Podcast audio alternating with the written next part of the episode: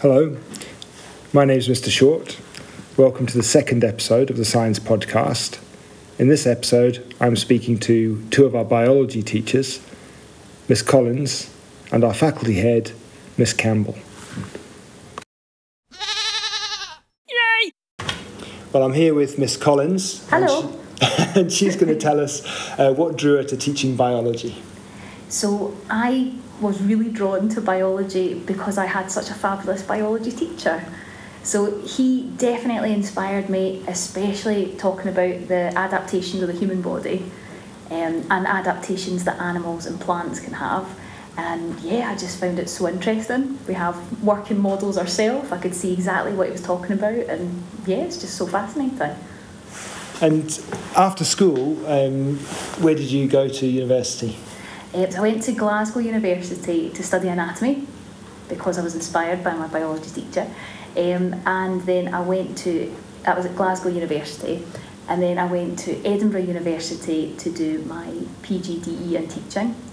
Um, and then I started work for Falkirk Council. Okay, and your biology degree, that was, did you go in doing general biology or was that straight in with anatomy? Yeah, so um, first and second year in Glasgow Uni, you just pick kind of general subjects. Um, so first year I picked chemistry, believe it or not. I picked biology, I picked chemistry and psychology. Don't ask me a chemistry question. um, and then second year I specialised just in biology. And then third year, that's when I specialised in anatomy where we got to do our dissections and, and all that. And that was a human dissection or was human dissection, human, yeah. Were you lumped in with all the dentists and medics as yes, well? Yes, yeah. so they were all in. We were seen as the specialists. Just got to get that brag in there. Um, we were seen as the specialists because that was our only thing that we looked at. Mm-hmm. So we just looked at the different parts and the systems, whereas the medics and the dentists they were looking at it what happens when things go wrong. And then did you decide you wanted to be a teacher in the final year, or did you always know that you were going to do um, the teaching degree it afterwards? Was it was a bit of a mix. Um, again, I keep shouting out to my biology teacher, but he was. I mean, that when I'd left to go and do um, anatomy, I thought that's what I wanted to be. I definitely wanted to be a teacher.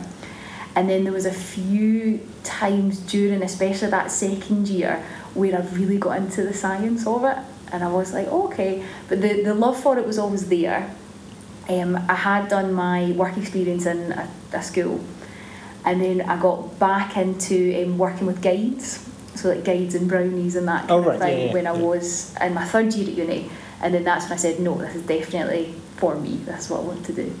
And if you hadn't gone into teaching as an anatomist, what would be the career path, alternative career path if you're not going to teaching? Oh gosh, you can do. A lot of people went on to medicine uh-huh. um, after they'd done the four years, so that's an alternative pathway. Yeah. If someone uh-huh. was looking to do medicine, that is an alternative.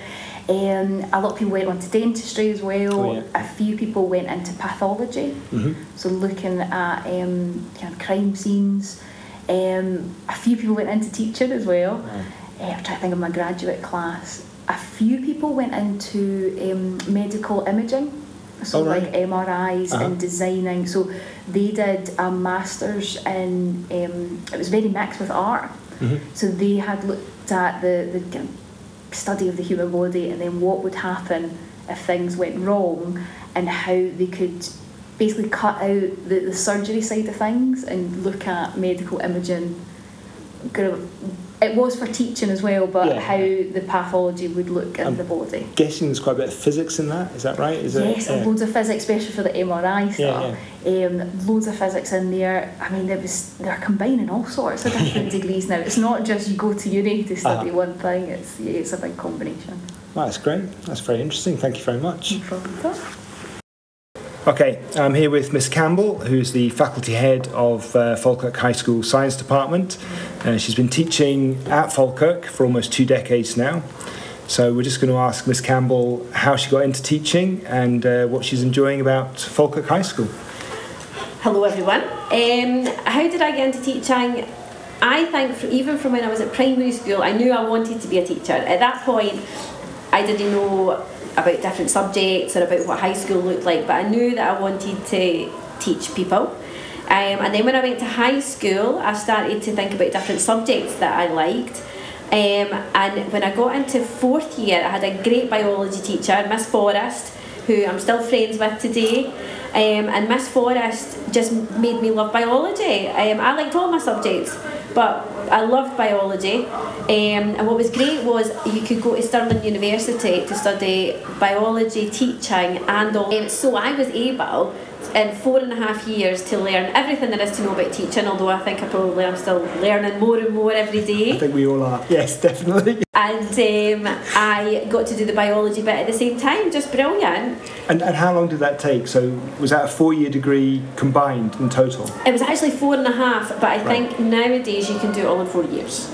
So at the time it was four and a half years, which actually was really good as well because it meant that I finished in January and it gave me six months to do some supply work where I learned loads and loads of stuff before becoming a probationer. It was great. Um, in terms of what I love about Falkirk High School, that is right, almost two decades, which makes me feel really, really old. Um, but I have been here that long, and in that time we've had a, a new building, um, and we've got a really, really great place to teach pupils, much better than what we had before. But all the way through the working at Falkirk High School, it's never mattered what we've had. There's just always been a great spirit, a great teamwork. The staff are fantastic, um, always work together. Pupils are really good at working together as well. And I think that what I've always said about Falkirk High School is that pupils are very accepting of each other Yeah. um, all, all the time, no matter who's different and where they're from and what their interests are, they are really, really accepting of each other, and that helps uh, with lessons.